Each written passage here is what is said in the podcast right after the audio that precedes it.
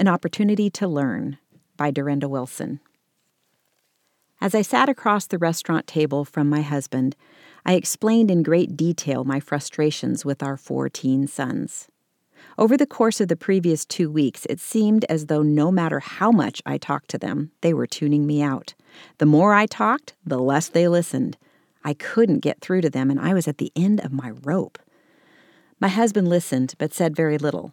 However, as we were driving away from the restaurant, he turned to me.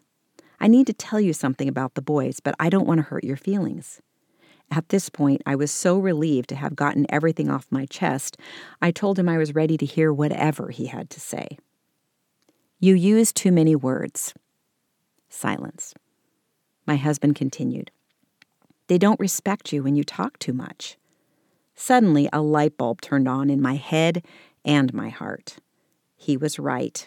I knew this. I knew that men often tend to be far less verbal, and that teen boys have a hard time focusing due to the hormones raging through their bodies. I had just not made the connection. Everything made sense now. After we got home, I sat down with our boys. I recalled briefly the frustration I had felt over the previous two weeks and acknowledged that I was sure they felt it too. Then I told them that their dad said I was using too many words and asked them if that was true. Their faces lit up and they wholeheartedly agreed.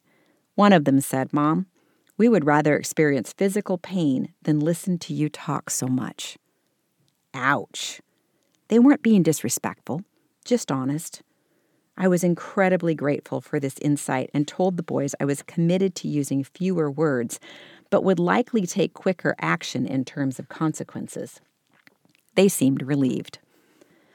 I won't say it wasn't hard to reduce my naturally prolific use of words, but the results were better than I could have hoped for. It really was an opportunity for me to learn a new way to communicate, which would be beneficial in other situations as well. It was also an opportunity for growth.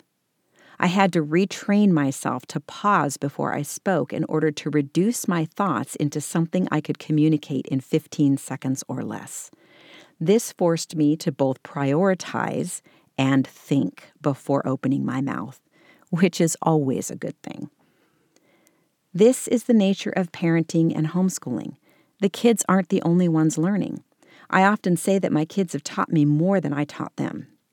The moments that felt like failures are the places I learned the most. However, it required me to be humble, willing to admit I was wrong, both to myself and my kids, and then talk about what I learned and how glad I was for it. These were also lessons that were learned repeatedly as we intentionally nurtured sibling relationships. When we decided to homeschool, I never factored in the amount of time I would spend each day refereeing conflict between our kids. For some reason, I thought they would, for the most part, be naturally kind to one another, and that conflicts would be the exception, not the rule. Yes, I can already hear you laughing, and I'm laughing right along with you. With eight kids born in 13 years and spending pretty much 24 hours a day together, there were countless opportunities for sibling rivalry, conflict, etc. At one point, I was so frustrated I wanted to pull my hair out. Here I was, committed to homeschooling for the long haul, wondering if everyone would actually survive. How in the world would we get anything done if all we were doing was trying not to kill each other? It felt like an insurmountable obstacle. As I prayed about it, I realized that what I had was not actually an obstacle, but a golden opportunity to teach our kids a myriad of lessons through these sibling relationships. I had failed to see these processes as part of their education, not an obstacle to their education. Our kids were going to be relating to all kinds of people in all kinds of situations during their lifetime. Learning how to do that in a healthy way would be crucial, directly affecting every day of their adult lives. They would need lots of practice in order to lay a solid foundation in how they handled those times. Starting at home with their siblings would give them the tools and the confidence they needed to be successful.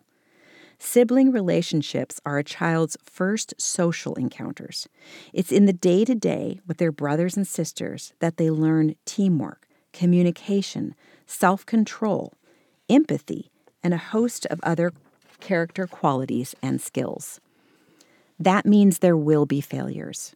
It also means, as parents, we will need to set an example and be willing to learn right alongside our kids. Make no mistake, our kids are watching. They want to know if it is safe to make mistakes. They want to know if it is okay to fail. One of our family's mantras became It's not a failure if you learned something from it. We have the opportunity of a lifetime to both model and teach our kids that failure is part of life and part of being human. It's what we do with it that matters.